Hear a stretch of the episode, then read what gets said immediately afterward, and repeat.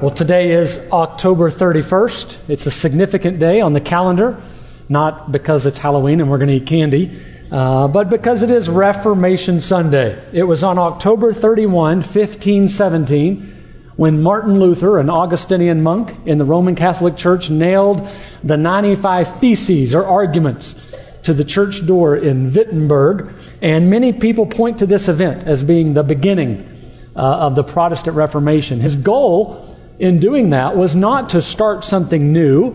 Uh, his goal was to try to encourage change within. But there were some students who got a hold of these 95 Theses written in Latin for the to be used within within the church and they translated it from Latin to German, the common language of the people. And the Gutenberg printing press had been recently invented, and so they were able to distribute his arguments meant to just be used within the church, they distributed them to all the people in Germany, not all, but many. And the people began re- reading Luther's arguments and they resonated with it. And they said, yes, there is a need for change. There is a need for reform. There is a need to be restored, for the church to be restored back to the New Testament practices and beliefs and teachings. And uh, the church was unwilling to restore, reform, and they referred to Luther and his followers as protesters uh, in a pejorative way, or Protestants, which is where the word comes from. Now, today, you and I, we are not Lutherans. Uh, we don't agree with everything Luther did. We don't agree with everything Luther taught. We don't agree with everything Luther wrote. Um, but we can look back to this movement and see how God used it in an incredible way. And we can see how we are who we are today because of, of this event. Uh, we can't tell our story of who we are as Baptists apart from telling this story. We can't tell our story of who we are as Protestants. We can't tell our story of who we are as evangelicals apart from telling the story of the Protestant Reformation. So I think it's right for us to take a time today and to return and celebrate these great truths that were reclaimed, recovered, rediscovered in the 16th century. And, and, our goal is not just merely to look back, our goal is to, to reclaim so that we move forward faithfully. And so we're taking a, a short break from our series in Mark. We are going to be looking at Romans 3, verses 21 through 25. This is considered one of the most central passages in the Bible. I believe this passage will highlight the central issue of the Reformation. And so, if you would please turn in your Bibles to Romans 3, Please stand in honor of the reading of God's Word. I am going to read verses 21 through 25, and this is the very inspired Word of God, our ultimate authority. But now the righteousness of God has been manifested apart from the law, although the law and the prophets bear witness to it. The righteousness of God through faith in Jesus Christ for all who believe, for there is no distinction, for all have sinned and fall short of the glory of God and are justified by his grace as a gift through the redemption that is in Christ Jesus, whom God put forward as a propitiation by his blood to be received by faith. Let's pray. Father, we look back at this important chapter in history, your history, church history, and we want to celebrate today these great truths that were reclaimed uh, but we also recognize we only celebrate these things insofar as they point us to you, and insofar as they point us to your word, and insofar as they point us to your gospel. And so I pray above all today we would return to your gospel and we would faithfully move forward from here, remaining faithful to your good news. In Jesus Christ, we pray it in his name. Amen. You may be seated. So the Protestant Reformation impacted a number of different arenas, including education, including government, including the arts. We just sang one of Luther's songs earlier, A Mighty Fortress is Our God. Uh, but the most significant influence that we're going to focus on is the theological influence. And I think the most succinct way to summarize it is by thinking about and referencing what's called the five solas that you heard uh, referred to earlier. In Latin, sola gratia, sola scriptura, sola Christus, sola fide, soli Deo gloria. And translated from the Latin in English, this is Scripture alone, grace alone, Christ alone, faith alone, for God's glory alone.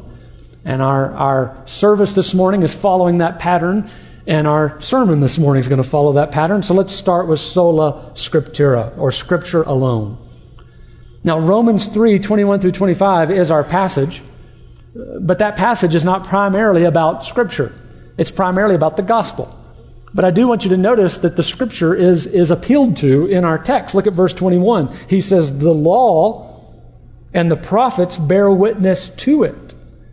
So he's appealing to the Old Testament to make his case. He's arguing for the gospel and justification by faith alone, but he appeals to the Old Testament. And, you know, I think about Luther appealing to Scripture alone in the face of great, strong tradition. Here's Paul appealing to Scripture in the face of tradition. He's appealing to the Old Testament. He's going to appeal to Abraham in Romans 4 to make his argument that we are justified by faith alone. He says, You want the proof? Let me point you to Abraham, point you to the scriptures, point you to the Old Testament. I also want to point out this morning we are using the Bible as our ultimate authority. We only refer to this era in church history, the 16th century. We only uh, uh, appeal to Luther insofar as they point us back to the scriptures. And where they don't point us back to the scriptures, we're not overly interested. We don't believe what we believe because Luther said it. We don't believe what we believe because the reformer said it. We believe what we believe because the Bible says it. And this is what sola scriptura is about. Scripture alone is our ultimate authority. Now, this doesn't mean we're opposed to creeds or confessions of faith or doctrinal statements. The reformers very much used these as summaries of Scripture. This doesn't mean we're opposed to teachers and preachers who are equipped to preach and teach God's Word. It obviously doesn't mean we're opposed to the church, which has an incredible responsibility of, of maintaining the, the scriptures and the tradition of the scriptures and, and handing it down.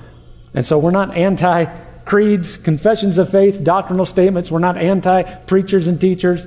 We're not anti church. Uh, when we talk about Scripture alone, we're referring to Scripture alone as our ultimate authority for what we believe and for what we do. Uh, Luther was willing to die for this truth. He was on trial at the Diet of Worms in 1521. And he was told to recant. Like, say, say you don't believe these things you've been saying. And this was, a, he experienced a lot of consternation. And he came out and made this statement famously. He says, Unless I am convinced by the testimony of the Holy Scriptures or by evident reason, for I can believe neither Pope nor councils alone, as it is clear that they have erred repeatedly and contradicted themselves, I consider myself convicted by the testimony of Holy Scripture, which is my basis. My conscience is captive to the Word of God. Thus I cannot and will not recant, because acting against one's conscience is neither safe nor sound. And then many people believe he went on and said, Here I stand. I cannot do otherwise. God help me. And I love how Luther is standing before the emperor who has the authority to take his life with the sword and, and likely will, being told to recant, and Luther says, That's not safe. It's not safe to go against God's word. It's safer to experience the sword of the state uh, than it is to go against the very inspired word of God. And this makes all the sense in the world. If God has truly spoken to us in human form, and if it has been inscripturated in the Old and New Testament as we believe it has, how could we not affirm sola scriptura? How could we not affirm that this is our ultimate authority? If God has spoken, by the prophets, by the apostles, written down in holy inspired scripture. If we really believe this, how can we not affirm and believe in Scripture alone? And I, I, just like to point out all the things that people tend to appeal to for why they believe what they believe and why they do what they do. Many people will say, well, this is just what seems right to me. Or this is just what feels right to me. Or this is what makes me happy. I think I should do what makes me happy, therefore, that's what I will do, and that's what I will believe. Many people will appeal to their upbringing. This is what I've always been taught to believe. This is what my parents have t- taught me. This is the way I make sense of the world. Many people will try to sound spiritual, and they'll say, I believe this because I believe God wants me to do this. I believe God wants me to think like this. And they'll blame God for it. And we're saying, no. Scripture alone is our ultimate authority. Not what I feel, not what I think, not what experience has taught me, not what I sense. What does Scripture, Scripture alone is our ultimate authority. Now, I'm, I'm guessing many of you agree with me that Scripture alone is our ultimate authority. And the next practical question is this if we really believe that, are we spending a sufficient amount of time in God's Word? If we really believe it's our ultimate authority, wouldn't it make sense we would place ourselves under it? Under people who can teach it and preach it in worship and in other settings. Wouldn't it make sense that we would spend personal time coming under God's Word? So if we are people who really believe Scripture alone for ultimate authority, wouldn't it make sense? Wouldn't it translate that we would also be the people who spend a significant amount of time trying to discern and figure out what does God say in His Word? We believe Scripture alone is our ultimate authority. Now, this raises the question if this book is so important, what is the message of the book? And this brings us to talk about grace alone, faith alone, Christ alone, which these three can't really be separated. We're going to try to separate them today but they can't ultimately be separated. You can't understand one without the other. Because these three, scripture, uh, grace alone, Christ alone, faith alone, get to the, the heart of the issue. They get to the heart of the issue, which is justification by faith alone. Or how can a person be right with God? You want a simple, what is the main central issue of the Protestant Reformation? Here it is. How does a person become right with God? That's the central issue. And the first answer is grace alone. Sola gratia. Look at Romans 3:24 with me. For we are justified by his grace as a gift. The word justified means to be declared right. God declares us to be right with him, which which which means that we are not right with him. In order to be justified, there's something that pre- precedes that, which is we're not right with God, and that's what the first two chapters of Romans are all about. Paul's laying out this case, we're not right with God. And he begins by talking about the world, the pagans, them out there. They're not right with God. And we're all saying, Amen. And then Paul turns the finger toward us and he says, And now it's your turn. And he says, You guys who are moral and religious and conservative and think of yourselves as being a little closer to God, you, it's you too. There's no one righteous, Romans 3.10. And, and he goes on in Romans 3.23, for all have sinned and fallen short of the glory of God. So this is the problem. It's a real problem. We are not right with God because of our sin. And it is a universal problem. It is every single person. But here's the deal. It's a really bad news, but there's also some really good news. But God has solved the problem. He has given us everything we need to solve the problem. He's given it to us as a gift. It comes to us by His grace. There is nothing we contribute to the equation in order to be right with Him. Verse 21, he says, It is apart from the law. It is not through our obedience to the law. It is not by anything we do. It is a gift. It is by grace. Which, by the way, I want to just point out, that goes against everything within us. Everything within us wants to say, Surely I can contribute something. Surely I need to kind of clean myself up to get myself ready to receive God's grace. Surely there's something I'm supposed to do. It, no, you can't. It, and this is the incredible good news. I hope you hear it. It is by grace alone that you become right with God. It is by grace alone. We have these Christmas wrapped shoe boxes out here. If you're not familiar, if you're saying, man, these guys celebrate Christmas early around here, uh, these are for Operation Christmas Child and they're meant for you to take. So we'd ask you, take a box. Uh, take the ones on the right side, not the left side. The left side already have stuff in them. Uh, take as many as you want and fill them with stuff that's appropriate for the, the right age and the right gender, and then bring it back. Our OCC collection week is November 15 through 22. And those boxes are going to get distributed all around the world to children who don't have access to much at all. And I've been on those OCC deliveries. I went to Peru several years ago, and I got to hand those boxes out, and I watched those kids open the boxes. It's an incredible thing to experience and witness. First of all, they just hang on to that box, they just cherish it. And they're sitting there excited, and they wait. They're very patient. They wait until they are told they can open the box. And they open it, and to watch it is incredible. They go through every little item in there. And I mean, it's things like pencils and pens and socks and washcloths and they just cherish every little item. Like, wow. And they hold it up and they show their friends. Look at this pencil I got.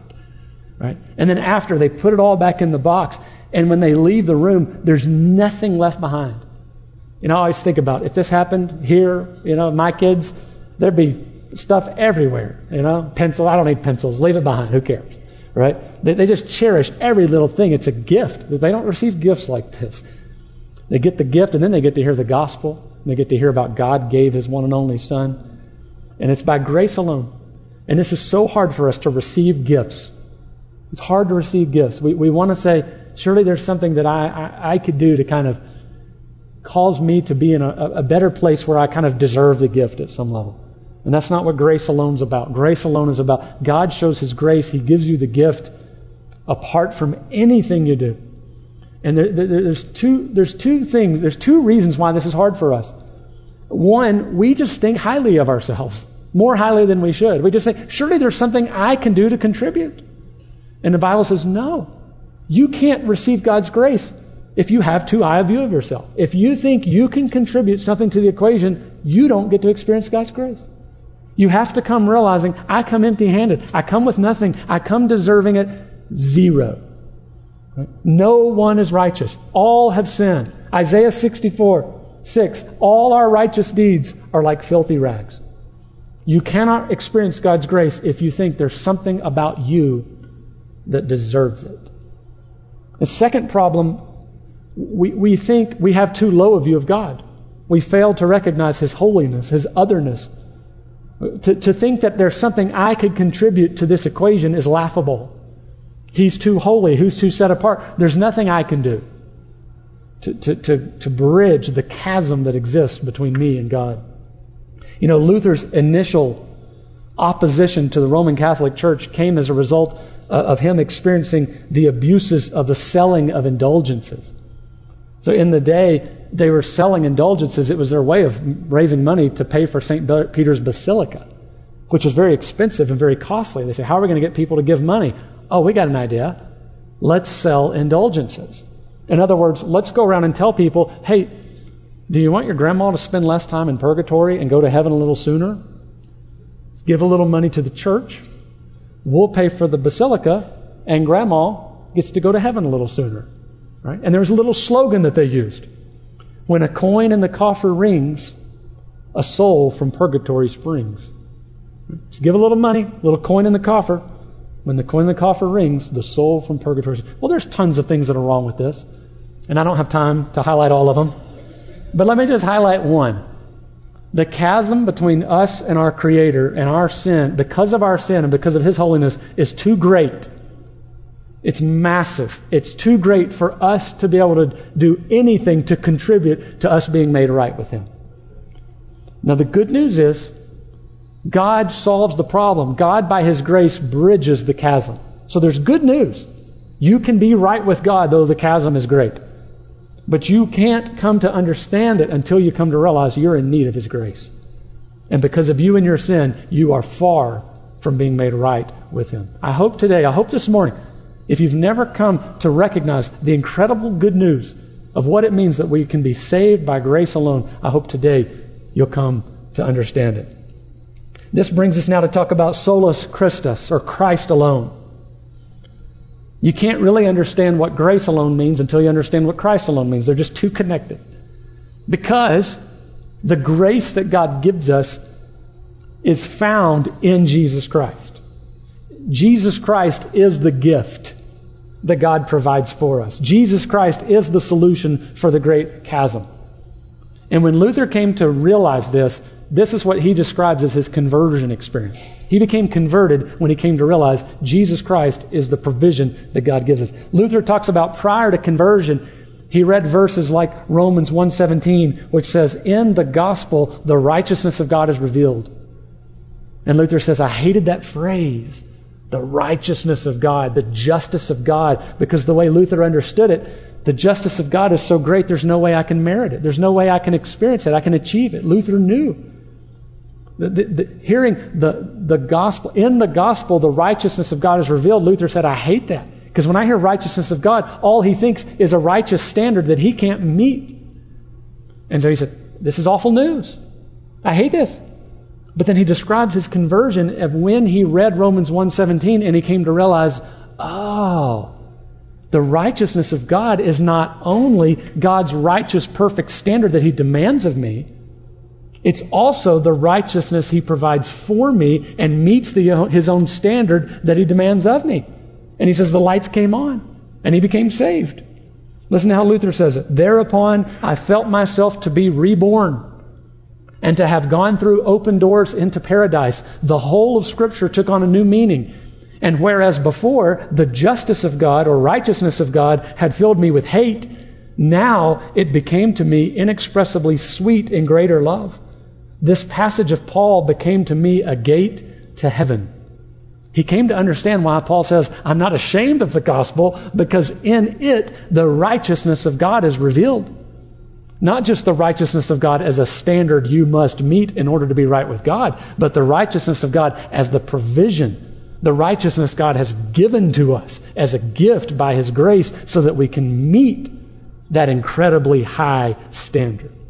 Right? Look, look at Romans 3:21. But now the righteousness of God has been manifested apart from the law, although the law and the prophets bear witness to it.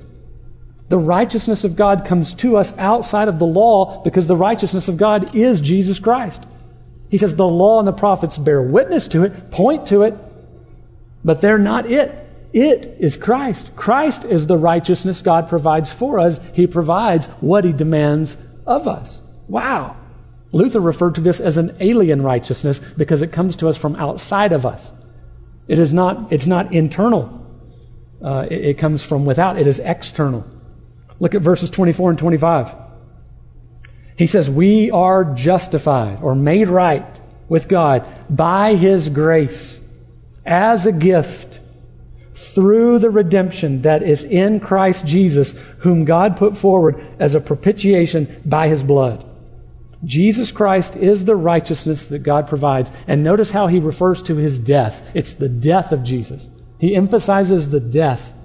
He refers to it as the blood of Jesus. It's just a, a metaphorical way of describing the death. It is the blood of Jesus, the death of Jesus that God puts forward in order for us to be right with God. And Paul refers to it as a propitiation. It's a fancy word. What does that mean? Well, I'll, I'll tell you what a propitiation involves. It involves wrath.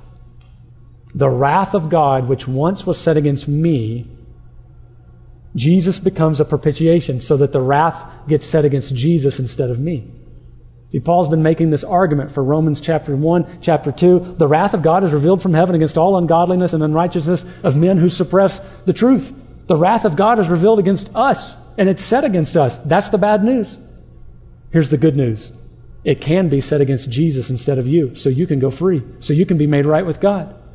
Jesus has been treated as the sinner because your sin has been placed on Christ at the cross, and the wrath of God can be propitiated. It can be satisfied against the Son instead of you. That's the incredible good news of the gospel. Jesus dies in my place on the cross so that I don't have to, so that I can be right with God. Here in a little bit, we're going to sing a great song, In Christ Alone. And listen to the second verse. The second verse says, In Christ alone, who took on flesh, fullness of God in helpless babe, this gift of love and righteousness, scorned by the ones he came to save. Till on that cross, as Jesus died, the wrath of God was satisfied.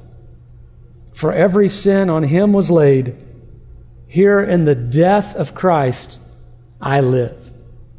The PCUSA Church, Presbyterian Church USA, in 2013 chose to exclude this hymn from their hymnal. And the reason is because of this phrase, the wrath of God was satisfied. And before they chose to remove it, they went to the authors of the song, Keith Getty, Stuart Townend, and they said, Can we change the phrase, the wrath of God was satisfied, and change it to the love of God was magnified? So that it would read, Till on that cross, as Jesus died, the love of God was magnified. It's a lot more positive, right? A little more uplifting. We don't have to talk about a wrathful God. And we still get to talk about the love of God being magnified. All right? And the author said, no, you, you can't make the change. And it's not because they disagreed with that lyric per se. I think they would agree with the lyric. The love of God was magnified at the cross. But here's the problem with it If you don't understand that the wrath of God was satisfied at the cross, then you don't understand that the love of God was magnified at the cross. Because if you remove the wrath of God being satisfied at the cross, you've just removed the gospel. You just gutted the gospel of the heart. You've just gutted the gospel of its power. This is what is so powerful. This is what is so incredible. This is what is so loving about the good news of what Jesus Christ did. The wrath of God was set against me. But Jesus went to the cross and took the wrath for me, satisfying the wrath of God in my place by his blood, so that I can go free, so that I can be made right with God, so that I can be adopted as his son. This is the good news uh, uh, of Christianity. This is why Jesus came. You get rid of the wrath of God was satisfied, you just get rid of why Jesus came in the first place. Jesus didn't come as a religious leader to condemn sin. Jesus didn't come as a religious leader to tell people what to do. Jesus didn't come as a religious leader to give a bunch of lists of do this and don't do that. He, he certainly did some teaching. But the central reason for which Jesus came was to lay down his life as a substitute for me and for you. The central reason for which Jesus came was to be the Lamb of God who takes away the sin of the world. And that's what's the incredible message about Christianity. You are not right with God, but you can be right with God because of God's grace, because of what God has done for you. In Jesus Christ, through his death, burial, resurrection, you can be right with God. And this brings us now to talk about sola fide, or faith alone. If you've been tracking with me so far, here, here's what you've heard me say. The central issue of the Protestant Reformation is this question how can I be right with God? That's not a question modern people are asking because modern people don't see themselves as being not right with God. So we have a real problem on our hands when we talk to modern people. Say, hey, I have a way that you can be right with God. They say, what are you talking about? I am right with God. Right? See, first of all, we have to convince people you're not right with God. You have to first come to realize I'm not right with God. There's a chasm that separates me from Him because of my sin. That's the bad news. Here's the incredible good news God has done everything for you that you need in order to have that chasm bridged. He did it all for you. He'll give it all to you by His grace. He'll give it to you as a gift, and it comes to you in the person of Jesus Christ. And I hope some of you are saying, that sounds wonderful, but what do I do to get it? How can I experience it? How can I leave here saying, I know I'm right with God? And the answer is, it is by faith alone that you become right with God through Jesus Christ. Romans 1:17 says, "In it, in the gospel, the righteousness of God is revealed from faith for faith." In other words, it's all by faith. Faith at the beginning, faith at the middle, faith at the end. We receive everything we receive from God by faith. Look at Romans 3:22. The righteousness of God through faith in Jesus Christ for all who believe. So there's another word believe is synonymous with faith. You have to hear this incredible good news and believe it. Believe on it. Trust in it. Trust is another word. It's synonymous with faith, belief, trust. Hear the good news, recognize it's true, and believe and trust on Jesus Christ for your right standing with God. If you'll do this, he says, verse 25, it'll be received by faith and you'll be justified, made right with God. Look at verse 28. For we hold that one is justified or made right with God by faith apart from works of the law. In other words, there's nothing you do. It's apart from works of the law. It is by faith alone. And I love verse 31. Look at verse 31. This is hopeful. Do we then overthrow the law by this faith? By no means. On the contrary, we uphold the law. So Paul says, I'm not anti law. I'm not saying throw the law out. I'm not saying obedience is no longer important. I'm just saying you got to get the order right. Justification by faith alone first, and then the obedience. You got to get the order right. And not only do you have to get the order right, but you got to get justification right. This is crucial. What is justification? The Roman Catholic Church taught in Luther's day and still teaches today that justification, this is important, is a process. And you never become perfectly justified in this life. So you're always in a process toward becoming more and more justified, more and more right with God. You never really achieve it in this life. So, how do you get there? Well, it's, it's by faith, and it's by Christ, and it's by grace, but it's also by penance, and it's also by indulgences, mass, and the different things that you do. And you never achieve it. Right? That, that's, that's justification according to the Roman Catholic Church. Luther, the reformers, us, the Bible, says no. When you read the scriptures, when you read how Paul talks about justification, justification is not a process. Justification is a legal declaration that God makes of you. Sanctification is the process. Sanctification is where you become more and more holy, more and more like Christ, put to death sin more and more in your life. So there's certainly a process, but that's not justification. You got to get it right. Justification is the question, how can I be right with God? And justification says, God can and will declare you to be right with Him so you can be right with Him now in this life. In fact, we would say all people fall into one of two categories. You are either justified or you are not. Think about that. Right now, you fall into one of two categories. It separates all of humanity. You are either right before your Creator, on good terms with Him, or you are not. That's justification, is the, the, the, the answer, the solution, the good news that you can be right with God. How? It is by grace alone. It is a gift alone. It is by faith alone, and that faith is faith in Jesus Christ alone. It's incredible good news. I hope this morning you, you are hearing how good it is. You can be right with your Creator by grace alone, through faith alone, in Christ alone. And this brings us to the fifth sola, sola deo gloria. What in the world does this have to do with everything else we've been talking about? And the short answer is everything.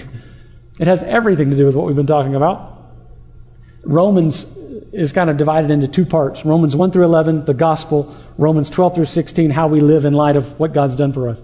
And both of these sections end on a doxological note. They, they, they point toward God's glory. God, what God's done for us in Christ points to God's glory. Romans 11:36. For from him and through him and to him are all things. To him be the glory forever. Amen. And then the very end of Romans, chapters 12 through 16, are summarized, or they end, they conclude on this note. The very last verse of Romans 12, 16, 27. To the only wise God be glory forevermore through Jesus Christ. Amen. In other words, everything is for His glory. He saves us for His glory. The gospel is for His glory. It's all for Him and His glory. I lead a Bible study on Wednesday nights. We meet at 6:30. We meet in the fellowship hall. We'd love to have you join us if you're interested. We talk about and discuss the sermon from the previous Sunday. A couple weeks ago, we were talking about Mark 12:30, the greatest commandment: love God with all your heart, soul, mind, and strength. And I asked the question, why do you all think this is the greatest commandment? I mean, of all the commandments, 600 plus commandments in the Old Testament, why does Jesus say the greatest commandment is to love God with all your heart, soul, mind, and strength? And one person said very profoundly, very simply, it, it has to be that. Because that's the purpose for which all things exist. Right? Every, God does everything He does for His glory. That's why God created. Why did God create all of this? He created for His glory, for His purposes. Why did God, when it all fell, choose to enter in and redeem it? He chose to do it for His glory. Why did God choose to enter in and, and speak to us through Holy Scripture, Old Testament, New Testament, so that we can know Him and know ourselves? Why do that? Why speak through Scripture? For His glory. God does everything for His glory. You were created for Him. The very first catechism question of the Westminster Catechism What is the chief end of man? What is man's purpose? What is your purpose? What is your chief purpose in life? And the answer is to glorify God and to enjoy Him forever. You were created for God's glory. You were created to enjoy Him. Right? That, that longing you have to be satisfied, that longing you have to experience joy, that longing you have to be happy is a God given longing. It's a God given craving. You're craving to live a meaningful life. You're craving to live a purposeful life. You're craving to be satisfied. Why? Because God hardwired you for a craving for that. And He created you to be satisfied in Him. You were created for the purpose that you might bring Him glory and enjoy it and enjoy life by bringing Him glory. Now, the problem is we don't live as if, we don't live like this. We live as if the chief end of man is me. I often live as if the chief end of life is for me. And you often live as the chief end of, of, of your purpose is for you. And we often do what we think will make us happy. I'm going to do this because I think it'll make me happy. Therefore, that's why I'm doing this.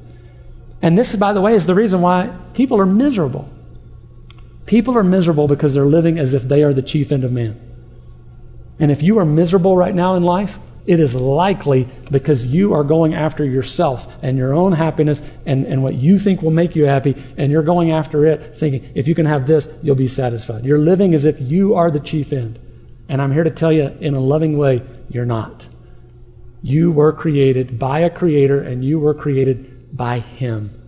And this, by the way, is incredible good news.